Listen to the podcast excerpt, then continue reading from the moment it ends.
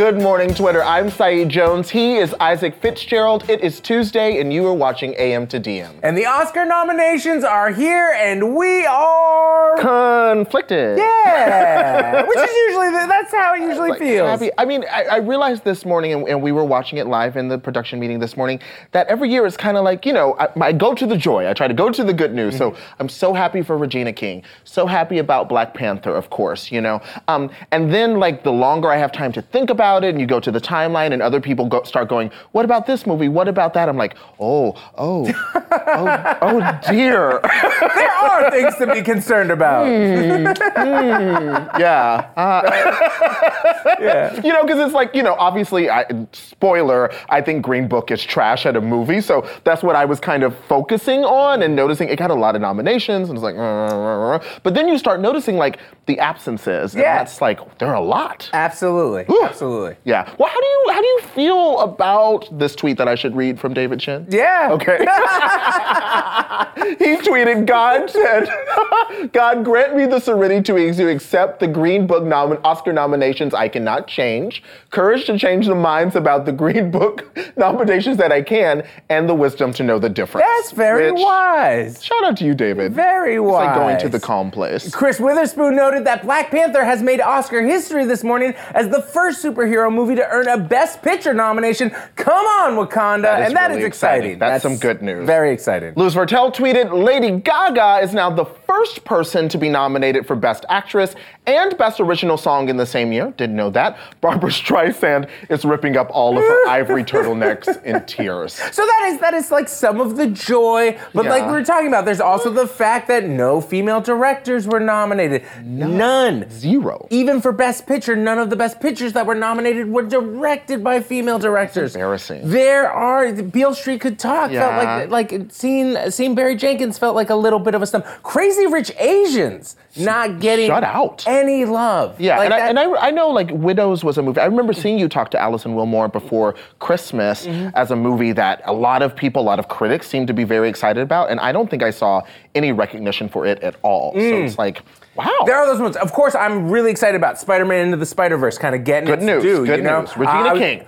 Minding the Gap is such a wonderful documentary, and it was it was done by this kind of new, fresh director. To Mm-hmm. see that get the acknowledgement, like that's always exciting. Which always gets me to think, is that's where I go to in these moments. Why do we care about the Oscars? Do you care about the Oscars? Uh, I mean,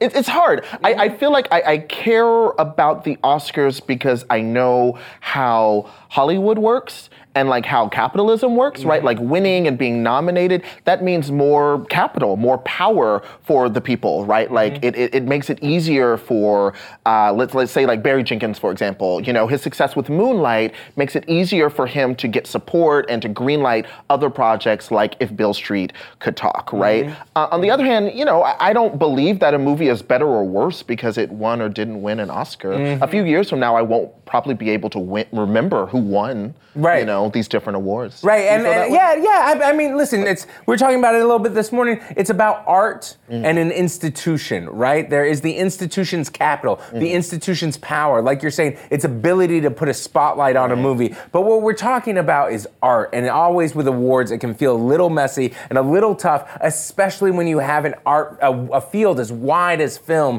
to kind of judge these specifics. Mm-hmm. Yeah. On a personal level, though, I will say it does help right? It mm-hmm. certainly does. There are movies now. BlacKkKlansman comes to mind. Oh, yeah. I wasn't planning on watching it. Mm-hmm. I will probably watch it now Right. because you know I'd heard some like ah it's it's missable, but mm. now that I've seen that it's getting these kind of accolades, Right. I'm gonna check it out. Yeah, I'm definitely. I mean, yeah, I, I think I'm a TV person, but I'm going to make an effort to see a lot of these nominees. So yeah, it's You are a TV. I love I person. love the TV I love the small screen. All right. well, let's take this to the timeline. What Oscar nominations are you excited about? What snubs or shutouts are you angry about? There's just a whole menu for you to choose from. Uh, let us know using the hashtag Women Directors Deserve Better from the Academy. There it is. There it is. But listen, it gives us a lot to talk about. BuzzFeed News culture writer Alison Willmore joins us now. Alison, we turn to you when we are talking movies at all times. How are you? Oh, good. It's an interesting morning already. Okay, this is this is why I'm so excited to talk to you about. Why is it interesting? Let's start with the snubs. What what's what surprised you?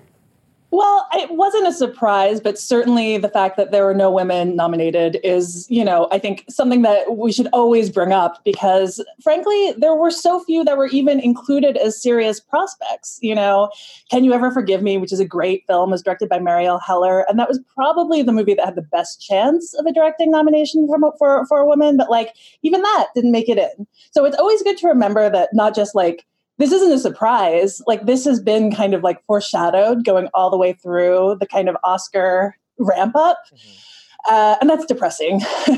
that is pretty depressing. Um, you know, again, something that I always try to remind myself the Academy Awards are not about us. They are not about us necessarily as viewers, how we feel. It's about people in the industry. Um, I know the Academy has made a lot of changes, a lot of younger members. They've tried to address diversity. Is there anything that we can glean from those recent changes into the nominations we're seeing now?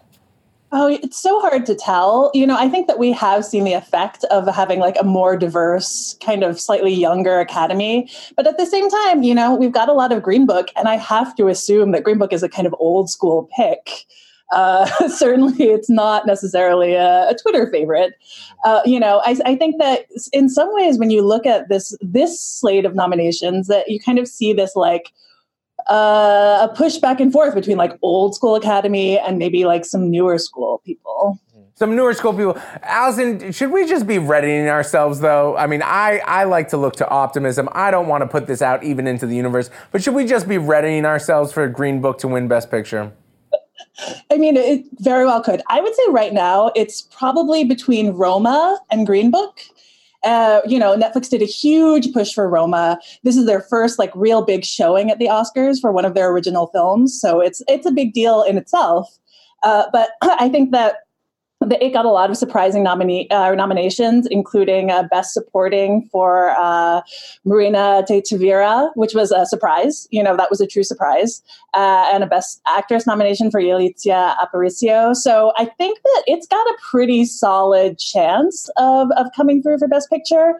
Uh, I also think that there's always a chance that BlacKkKlansman, which did really well with nominations, could come through as well. So I would say don't give it to Green Book quite yet. We've got you know a lot of campaigning left to do. I'm making Team Roma T-shirts. I ain't even seen the movie yet, but I'm. I want Roma to win just on GP. Um, and it is interesting to this point. Roma and the favorite tied, I believe, for for ten nominations each. And a, as you noted, I mean, Roma is is black and white. It's set in Mexico. Of course, the director has been critically lauded for the last few years, so he's not a, a no one. Um, but uh, it, it does seem interesting. Is this a breakthrough year for Netflix as as a company? I think so. You know, I think that Netflix has been really, in addition to just putting out so much content that I don't think any of us can possibly keep up, Netflix has really been chasing uh, awards kind of confirmation of their their capacity for seriousness.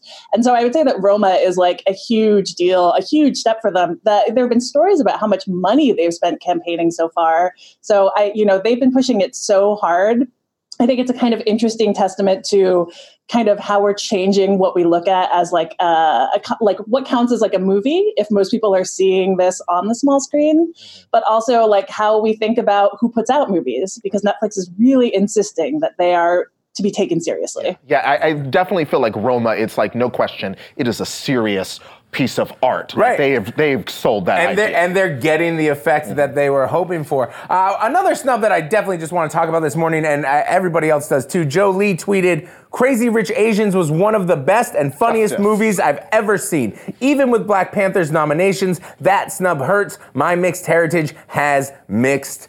Feelings. This was a shock. How did you feel about Crazy Rich Asians, Alison?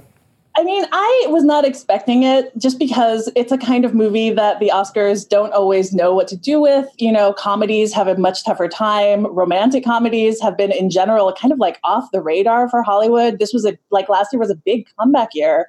You know, I think, like, for me in general, I'm just kind of disappointed by the lack of Asian or Asian American nominations in general. Uh, you know, Burning did not get, which is like a South Korean film that is one of my favorites of the year. It's amazing it, it, didn't get a Best Foreign Language Film nomination. Steven Yeun, who was kind of uh, off you know, chance of getting a Best Supporting Actor. He didn't get that either. So, uh, and I was really hoping for Michelle Yeoh to get a Best Supporting Actress for Crazy Rich Asians, and none of those worked out. So, so that's a huge bummer. yeah, I-, I was hoping that her performance as the mother in that movie. Whew, my goodness. Well, um, Alison. We're just going to hang in there for the next month into the Oscars. Thank you for joining us. Oh, pleasure. Uh, we have a tweet here from um, Mousy Core. I like your Twitter name, Mousy Core. I'm so excited about Black Panther getting seven nominations. If they don't take home at least Best Costume Design and Best Production Design, I will riot and I will join you. Amen. I, I want to just say a couple last things. One, Minding the Gap, we mentioned it's a great documentary. It's great. He please, loves that documentary. Please do go watch it. I, and I watched it because Alison recommended it. Okay, okay. So that's absolutely fantastic. But also, I just want to point out Han Solo. Did it get Han Solo got one. It was for one of the smaller ones. I know it wasn't for one of the big ones, but it's Han Solo. got a goddamn Oscar nomination, and Crazy Rich Asians was left out in the cold, and that feels actually accurate. I don't know why I'm Was pretending. Paddington 2 snubbed? Paddington 2. Justice for Paddington 2.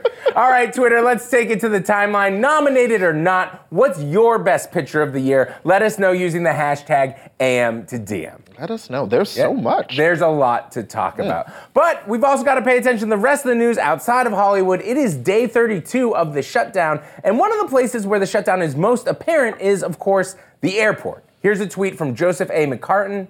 I can understand why unpaid workers at TSA in the air traffic control centers and towers, prisons, and other settings continue to report to work and to do their jobs even as they are held hostage in this standoff. They are dedicated public servants, reluctant to break rules. held hostage by their jobs. Well, Joseph A. McCartin, who is a professor of history at Georgetown University, joins us right now. Good morning, Joseph.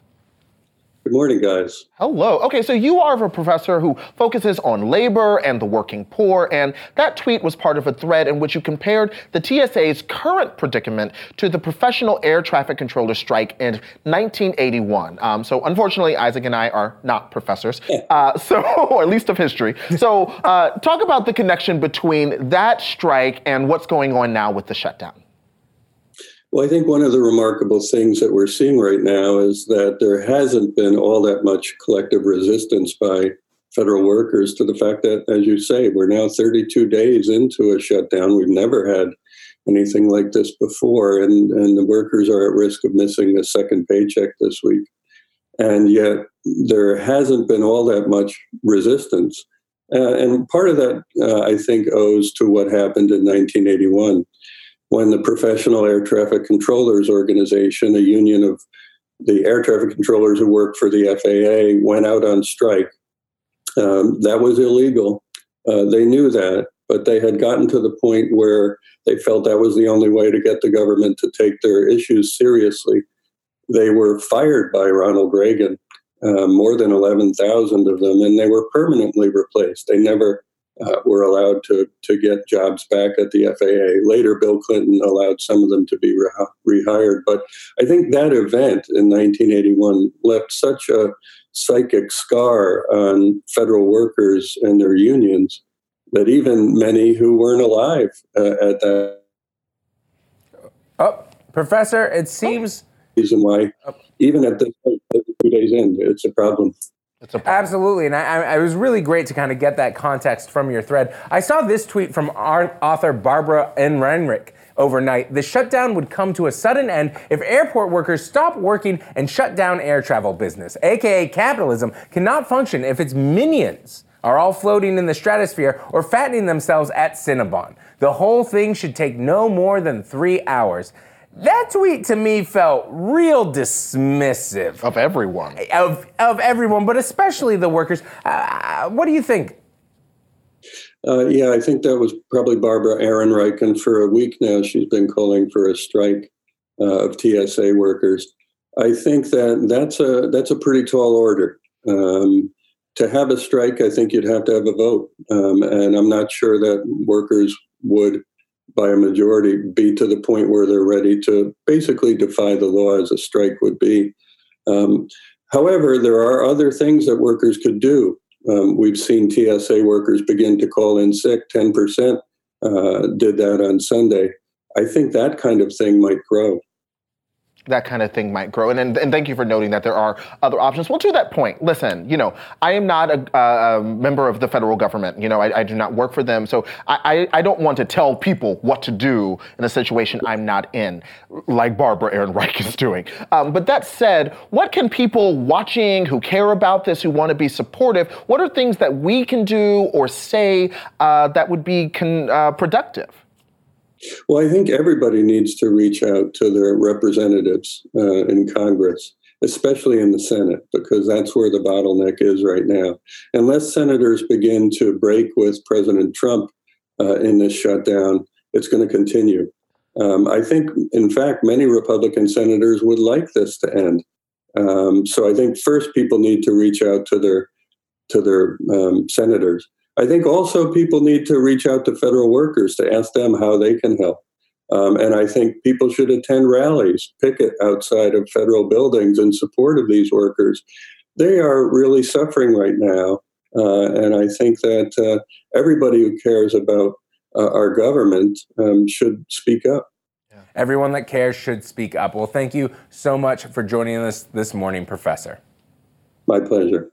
Absolutely. Appreciate that context from him. Absolutely. And, and that's shocking to know. Like, I didn't realize that that had happened in 81, and you can just see how that history plays out now in 2019. Absolutely. And again, when we get to this Friday, that's two paychecks that people are going without. That is that is devastating. Well, guys, we've got a great show for you today. Of course, comedians Amber Ruffin, love her, Derek Waters, love him, of Drunk History, love them, are here. But up next, it's time for Fire Tweets.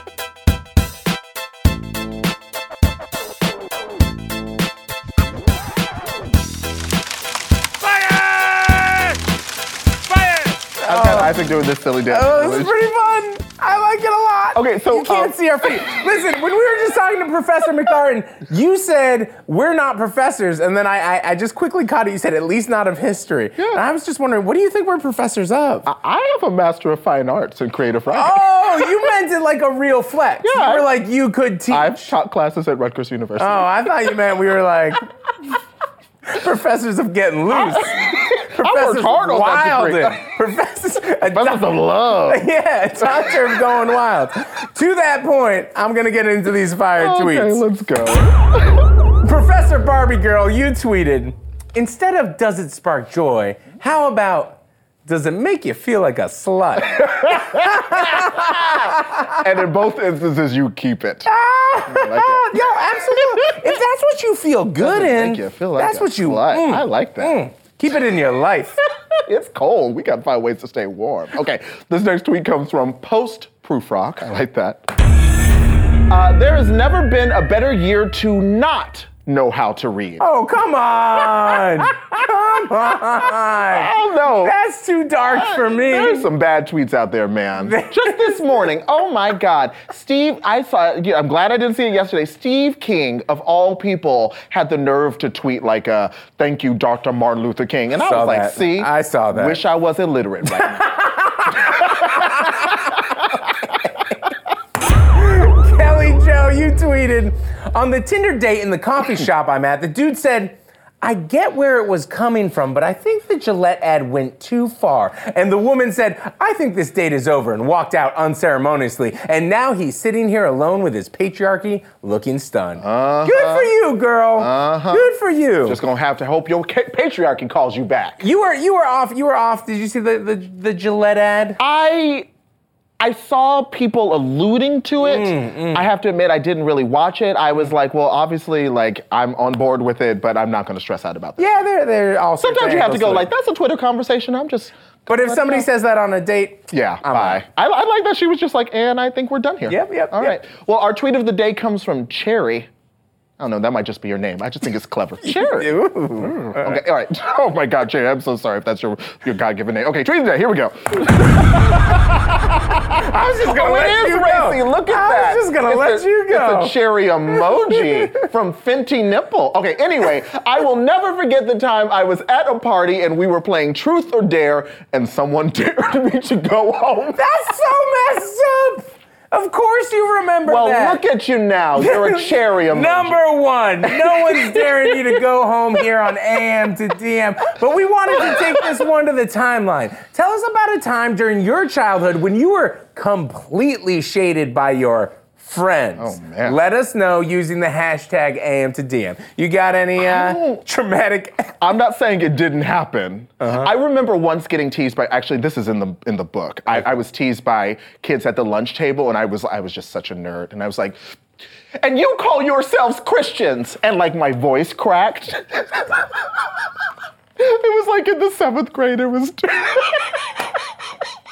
it was really embarrassing. You have to read the outro Yeah. because I'm they crying. they should have dared me to it. go home. You All right, gotta- coming Oh, up. I want to hug little Saeed. Read it. He's sorry, fine. sorry, he's fine. sorry. Coming up, you get to see Hayes Brown's sit-down interview with Amber Ruffin and Derek Waters from Drunk History. But next, next, we're going live from the district.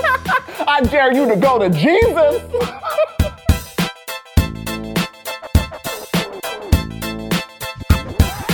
Welcome back. It's time to go live from the district. Truth or dare? Who's the president? All right, let's start with this tweet from Renato Mariotti.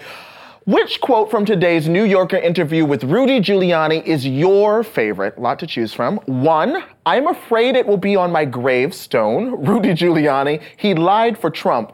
Two, it sh- I shouldn't have said tapes. Three, I'm a criminal lawyer. Four, if he did do it, it wouldn't be a crime. Wow. Wow. We're joined now by White House correspondent Tarini Parti. Good morning, Tarini. Good morning, guys. So listen, this is the third day of Giuliani Rudy. keeping himself in the news cycle. What's he up to this time? It's been a it's been a wild ride with our friend Rudy here for the last few days. And in his most recent New Yorker interview, he's, as you pointed out, said some more conflicting and wild statements, and we're still trying to parse through them to make sense of what he was trying to get across. Yeah, and I, you know, why is he doing this? I like, like, you know, obviously, I would imagine if Trump did not want him on camera, Trump could say no more appearances, but that's not the case. So, what does Trump or the administration gain from Giuliani doing these kinds of interviews? I think that's a question that a lot of people in Trump's orbit have been asking whether Rudy Giuliani is actually helpful in, in when he goes on TV or you know hurts their their statements and the and their cause. Um, so I think that's a question that a lot of people are asking. I think you know the the theory that some have talked about is that you know he, because he makes so many statements that he sort of muddies the waters enough where no one knows what's what, and that could be one potential theory. But you're right, the president could call him and tell him not to go on TV, and he might do that. Yeah, and I've seen that, like kind of muddying the waters, maybe saying things there, and then like so that th- when they do come up, he can say, "Oh, well, we already talked about that." Like, there's all sorts of things. But let's focus on this interview in particular. What exactly was he talking about? What exactly did he say? Right. So uh, on he talked about the the BuzzFeed story, and he at this in this particular interview said that the president did not tell Michael Cohen to lie to Congress. Um, he sort of framed the the special counsel's statement that came out Friday evening as um, you know a, a complete denial of the story, when in fact the statement, as we know, is more complicated than that and was uh, is worded in a way that's been pretty vague. Um, so you know we are obviously still standing by the story, which was corroborated by two federal agents. Um, he says that you know what the federal agents told us was not true. So he's he tried to defend um, the president from the story that we published last week. Okay, Tarini, I also couldn't help but notice, like, in the interview, they, Giuliani more than once was like, hang on, I gotta get off the phone, I gotta go take a shower. Uh, and, then, and then I feel like the interviewer did a great job of kind of keeping him going. Uh, one, do we know, did Giuliani ever get to take that shower? Or, Tarini, do you have a surreal moment that stood out to you? I hope he got to take that shower. Everyone deserves a nice hot shower on a cold day. But, um, you know, I thought that it, when he was talking about his legacy, the, the gravestone quote that you mentioned earlier is something I could see coming up over and over again because, um, you know, given Rudy Giuliani's history in politics and the way he's been defined in the, in the Trump era, I think that quote really sort of captured that moment. Um, obviously, the tapes, uh, the other thing that you pointed out, uh, is something that we and other reporters are going to be very interested in, given that we know that Michael Cohen did like to tape people. Um, so if there are tapes, you know, we would love to have them. Yeah. Yeah, I should not have said tapes, Giuliani. All right. Well, also, Tarini, of course, it is day third day. Oh my gosh, it is day 32 of the government shutdown. Um, so we have to ask, though we're scared of the answer. What does the schedule in Congress look like today? So the House and the Senate are coming back into session today. However, there are no votes scheduled as of now. Uh, what we do know is that, you know, as the week goes on, there are some plans, uh, very partisan plans in the House and the Senate that could come up for votes. But at this point, it does not seem like either of those plans will actually end in a, a resolution in terms of reopening this, the government. I want to start having like a sad trombone that I can Yeah, play we need a every time. Yeah, we need a graph that's just like, yep. Oh. Shout out to Dan the Sound Guy, and thank you so much, Tarini, for joining us this morning. Thanks, guys. I love it. I love that she was like, I hope Rudy Giuliani got to take a shower, you dirty, filthy, muddy It man. very, it was very cold yesterday too. Well, listen. Up next, Hayes sits down with Amber Ruffin and Derek Waters from Drunk History, one of our favorite shows. I love it. It brings me joy. Stay tuned. This is my drunk history dance. Hi, guys. Welcome back. I am so excited to be joined by Derek Waters, creator and host of Drunk History, and comedian Amber Ruffin, one of the show's narrators. Sadly, we are all very sober this morning. So, welcome, guys. Thank you for joining us, despite the lack of alcohol in these. Yes, we're all you. sober. Yes, we all Oh, are. we have to deal with reality. Uh, okay, so let's get this rolling. Derek, you said when you started the series in 2007, you were not a fan of the internet. We're on the internet right now. The show started on the internet. Has your stance changed at all? Oh, I love the internet. It is my life. It is the best thing in the whole world. It's how I understand if things are right or wrong from the internet. uh, it's reality. You Yeah. know, you, and you have to uh, accept uh, w- the present tense. And I, when it started, I was just like, no, I like showing shows in theaters and liking 10 or 12 people to laugh or not laugh or sending a DVD to friends. But we live in a really cool time where now more people can see your little shorts and somehow my little short became a show and I'm here. So I'm very, very thankful for the internet. Al Gore. Bless you, Al Gore. um, so, what can we expect from season six of the now television show? Um, well, I I humbly think it's funnier. Oh, I- funnier. That's yeah, breaking. Yeah, yeah. Uh, one thing we did this season was I think we've done 205 stories. So I'm trying to do my best to like let other people take my job. You know, like Okay. uh, let other people host. Like Amber Ruffin is a guest host, host this now? season. Yeah, yeah. Okay. So yeah, we're doing different guest hosts and. Uh, yeah, more fun. So, Amber, what's it like watching yourself do these narrations? Have you ever had an episode where you're just like, I don't remember making that joke? Every episode. Every episode. I, every time they show me, um, like sometimes Derek shows me ahead of time, but sometimes I watch it on TV for the first time with everyone else, and I do not remember one second of it ever. Like we will um, have a couple drinks before we even start right. filming. Like sometimes you'll get little flashes. like what? What's I remember being like. People were trying to get me to have a glass of water. Oh, no. And I would not. That is the hardest thing in Oh, the yeah. world to do if someone's like seven drinks in. Yeah, Just Drink this water. Who are you to tell me this slap? That's, that's what I was doing. And then there was a little um um uh um uh, there was a little gif of me saying waters for pussy. and I that's how I remembered being like, "Oh yeah, people were trying to get me to drink water." Yeah. I was like, "Fuck you guys. Don't tell me what to do." That's what alcohol does. That's bad. It doesn't allow help. It makes you a bad It doesn't boy. Yeah. at all. Yeah. So what's the process like? Do you like come in with a story idea, or does Derek call you say you need to learn about Clara Barton like now? Sometimes you can come in with a story idea, but so I almost never do because their stories are so good. I mean, I, I can't find out something the drunk history team can't. Um, so they will give you, um, you know, like a book and some articles and information about it, and it's always, you know, the most interesting story you've ever Mm-hmm. heard, so it's really easy to learn about. Um, and then you just become so passionate about it. It's so funny because you read this story and you go, this is an interesting story. Mm-hmm. Right. But when it is time to convey that story to another person, Mm-hmm. it's the most important thing in the world. Mm-hmm. I don't understand how that works, but you do. It's just alcohol. Yeah, it's fun, fun, and every story is passionate and ma- making sure that the narrator, like this year, Amber told the story about the Little Rock Nine standing up for education and prejudice and racism, and you know, you take a s- story that's so serious, but.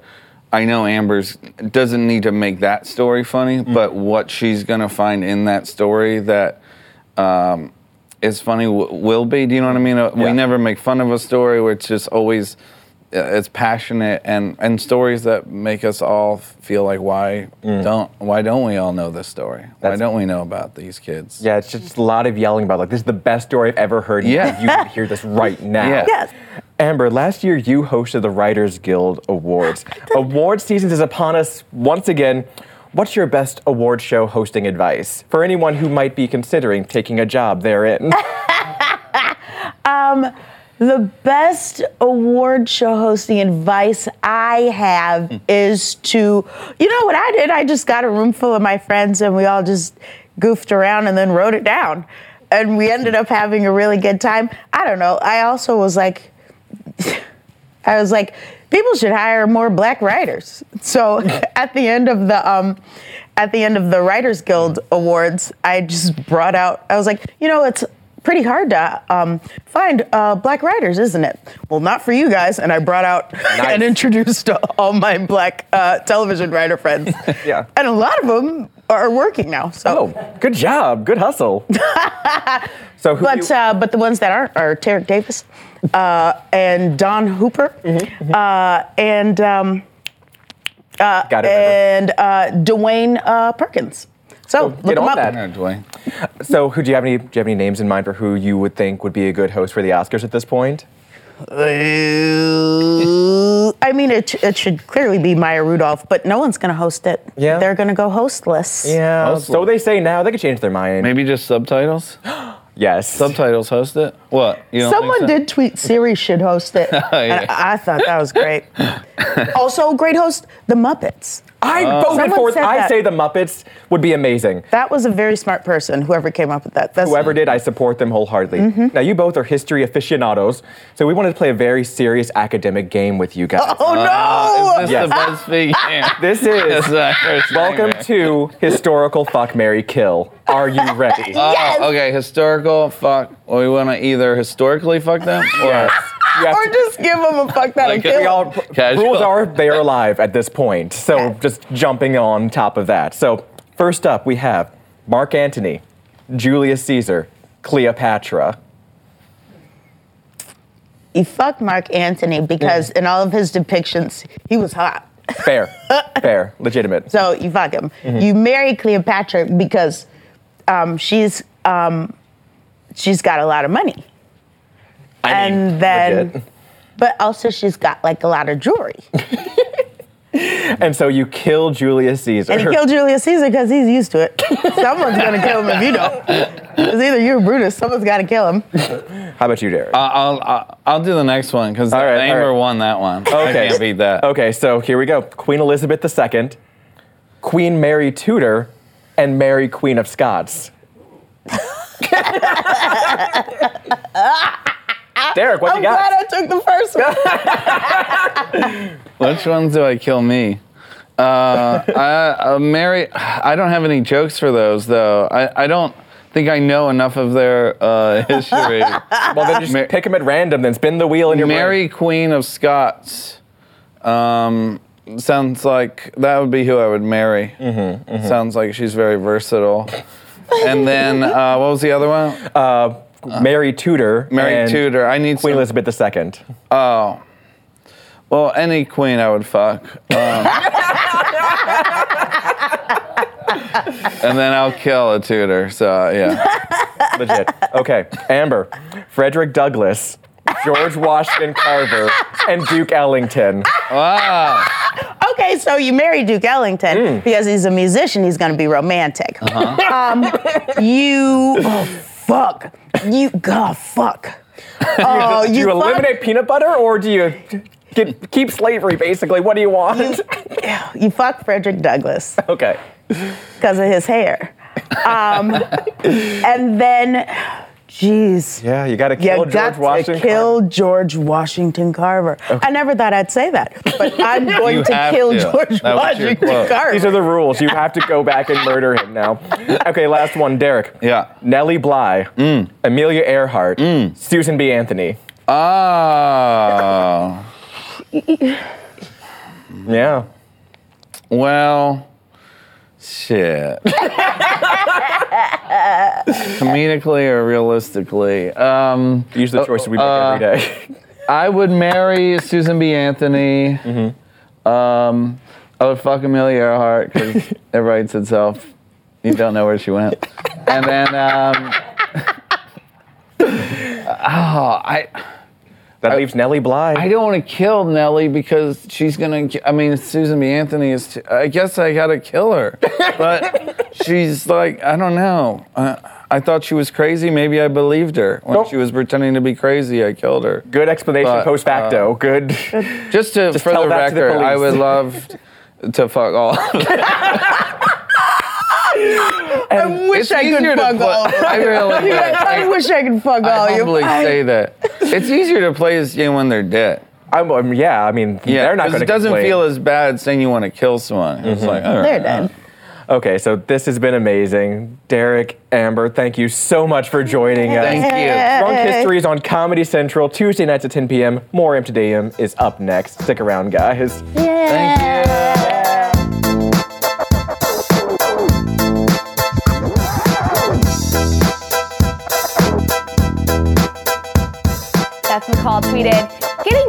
Is wild. You can be in the middle of a conversation asking if they like peach rings, and then they don't reply. And then you never ever find out if they like peach rings or not. Fucked up. Yeah, that's right, Beth. That is fucked up. But what if you looked at dating the way you looked at your bank account? Lam Vo, BuzzFeed News senior breaking news reporter, joins me now to discuss her latest piece. How do you calculate the emotional cost of ghosting someone? Lam, thank you so much for coming on. You're welcome. What a fun topic. I know, right? You were telling me all about this before we even got on air. but I have to back up a little bit and ask you what made you turn your amazing research and analytical brain and skills to this topic? Because usually I feel like you're doing a little more serious of topics. I know, I know. One of the things that I wanted to do is look into how technology screws with a lot of parts of our lives, right? And one of the most prominent things that you keep on hearing about is like, oh, people just kind of disappeared on me, especially in the realm of online dating. And I was like, you know what? I can harvest my own data and start looking into that. How many people have I ghosted? How often have I been ghosted? Uh, and how does that actually turn society into a much less ac- accommodating space? Why, so why do you think that is? How do you think that this aspect of our online lives is changing the way that people view relationships and you seem to think making society a little bit worse? I mean, there, there are a lot of economists, for example, who say online dating has done this incredible thing of giving you a lot more choice. But sometimes too much of a good thing is really bad for you. So one of the things that I've realized is that looking into online dating strips away a lot of human parts of like interconnect, um, like interhuman connections, right? So if you look into um, the ways in which we're looked uh, the ways in which we're trained to look at apps and just kind of play keep playing um, to just have as many people as possible that we can maybe match up with is actually really bad for being accountable to one another in a very normal day. Like on a day to day if i bump into you in the street i have i feel i have more of an obligation to say i'm sorry okay goodbye than to anyone i see online because all i see is a bunch of profile heads and like a few descriptions of them. And then swipe i get to the next one. At what point do you think that you owe someone closure? I think a lot of people view like Tinder, the apps, as almost a game, right? Like, like I think that's the reason why people do ghost people more frequently, as they don't see them as real people. But I guess there's people who would say, you know, I we only talked a few times. Maybe I don't owe you anything. What do you think about that? Do you think that we do owe people closure? So we did a little survey with our readers. We wanted to understand, okay, how there's no playbook for this, right? We've only started online dating maybe like five, six, seven years ago. I don't even know. Um, and there is no social etiquette that has been kind of formulated yet. And so we wanted to see what actually makes for an acceptable time to ghost someone. And a lot of people said, okay, if I message you in the app, that's fine. I, that's not even a big deal. I don't have to talk to you anymore. But then there's things like, okay, after one date, can I ghost someone? There was kind of like a split opinion on that. And then maybe after multiple dates, or after having sex, or going home to their parents or so, that's when you start owing people something. And I think that big conversation about what emotional debt do I owe you? When do I actually break up with you? And not let you flail and break up with yourself. That's a big question that I don't think we've really thought about yet. You also were talking to me before we went on air that there are apps like Hinge who have anti-ghosting technology. So the apps are, you know, the apps are destroying us, but they're also trying to help us out, right? Uh, on some level, yes. So one of the things, I mean, like ghosting has now transcended into employment. Like people are ghosting their employers after accepting a job and so on. And one of the ways in which these apps are trying to improve the situation is to get better feedback. So one of the one of the features that Hinge put in place was called We Met, where they are trying to get real ter- uh, like real time information about okay, you've exchanged numbers. What happened afterwards? Did he ghost you? Was he kind of a douche? I don't know. Um, and so people can actually say, oh yeah, this was great. Send me more people like that, and so on. And that gives you an indication of how people um, comport themselves in real life. Because everything else is just like a swipe or a like or a very simple text message that you can send on an app. But once it actually gets to like real life accountability, it's a very different game. And I think for them to feed that back into the algorithm that gives you better people is also a way of being like, okay, this guy ghosted a lot. Let's not have him in there anymore. Yeah, that's awesome. I, I approve of this hinge. You know, if someone keeps ghosting people, they should just like kick them off or like only send them like, you know, other ghosters. So then they can just like keep ghosting each other into into eternity. Well, um, thank you so much for joining me today. And we want to take this one to the timeline. What is your worst ghosting story? Let us know using the hashtag AM2DM. I maybe can share mine, maybe you can share yours. I don't know. And we will be right back.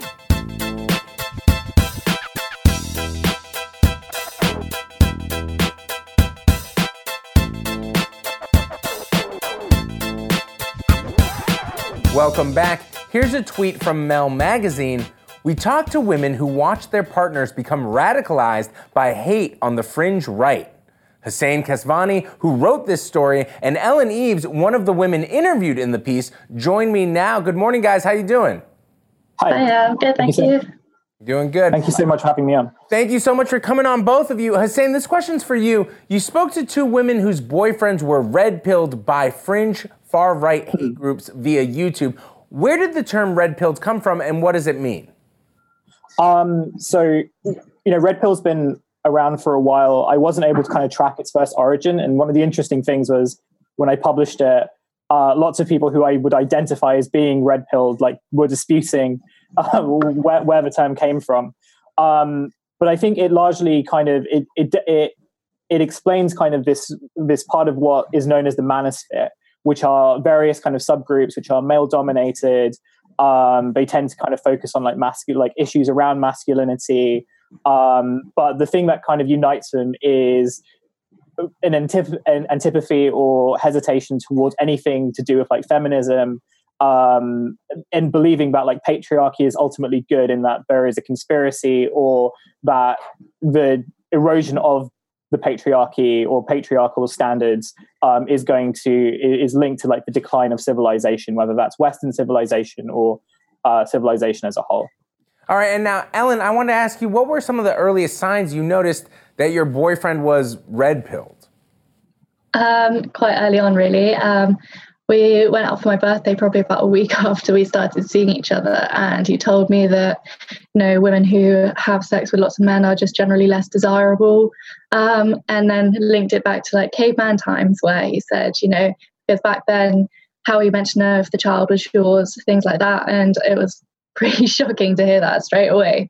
So uh, yeah, just things like that just dropped into conversation over time, just sort of like, oh wow, can't believe you just said that and that and that those are his views. And now, of course, um, in the piece, Hussein, you kind of talk about how certain partners will then disparage um, the women that they're seeing, uh, basically trying to make them feel good for their views. But some uh, men try to convince their partners to agree with their fringe beliefs. What tactics do these videos and forums teach them?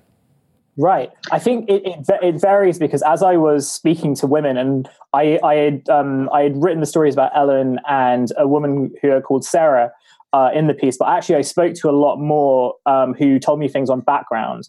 Um, you know, so their experiences varied from you know women, you know, having partners who you know in theory wanted to kind of have debates and discussions, but only to a certain point. Um, after which they would get angry about their partners wouldn't you know agree to their views.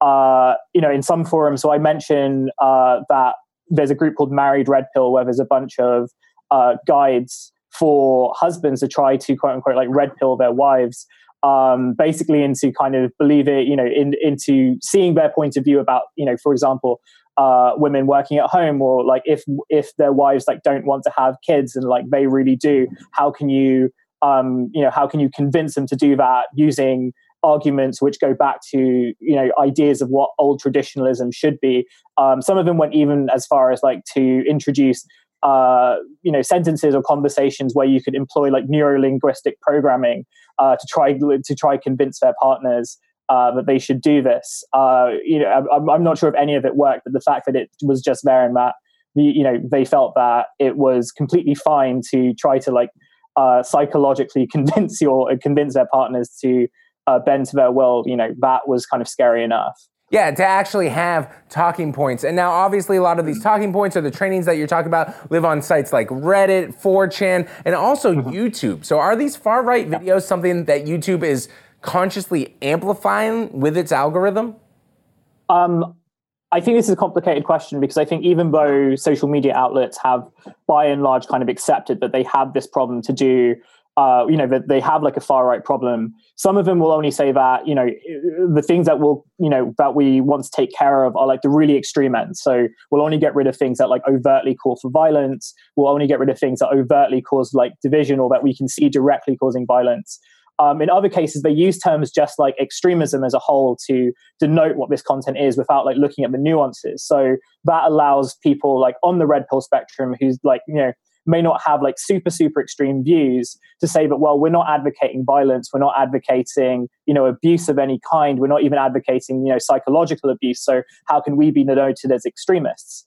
Um, and i think it ultimately goes to show that like the whole you know this type of red pill community um, even though they are varied like you know they still po you know the parts that don't seem dangerous in regards to how social media safety policy is currently constructed I, I, think it ultimately shows that like you know these social media organizations need to have like a much more complicated a much more nuanced understanding of what this type of extremism is Absolutely. Now, Ellen, in the story you said, and this is a quote, I compromised so much of my convictions and beliefs to help him. So, how did you sacrifice your own beliefs in the hope of preserving the relationship? Um, just in the fact that I was actually in a relationship with someone who had those views was like compromising my views because I'm quite like a strong.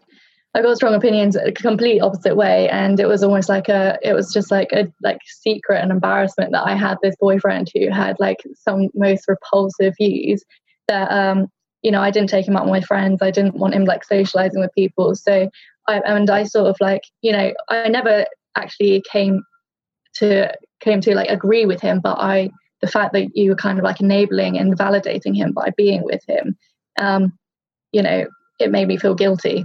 It made you feel guilty, and, and by comparison, well, uh, when this story came out, you did see a lot of people kind of struggling to find sympathy uh, for the partners. What would you say to people that are kind of like, well, listen, you should have been in the relationship in the first place? Um, yeah, I would agree with that completely. Um, I have my own reasons for it, but none of them really like uh, justified justified reasons at all. It was just uh, being young and naive and thinking that I could probably like change him, and um, it turned out to be like it was just he was too far gone, and I think it's just not it's not someone's responsibility to do that anyway. So I wouldn't ever make the same mistake again. Wouldn't ever make the same mistake again. But I, I, I personally, when I read this story, I felt a lot of sympathy for you and the other woman that Hussein talked with. So thank you so much for coming on the show uh, and joining us this morning. Thank you, Hussein, for writing the piece. Thank you so much. Thank you. Up next, Saeed's going to be back on set, and we're going to be responding to a few more of your tweets. We'll be tweeting that article out right now.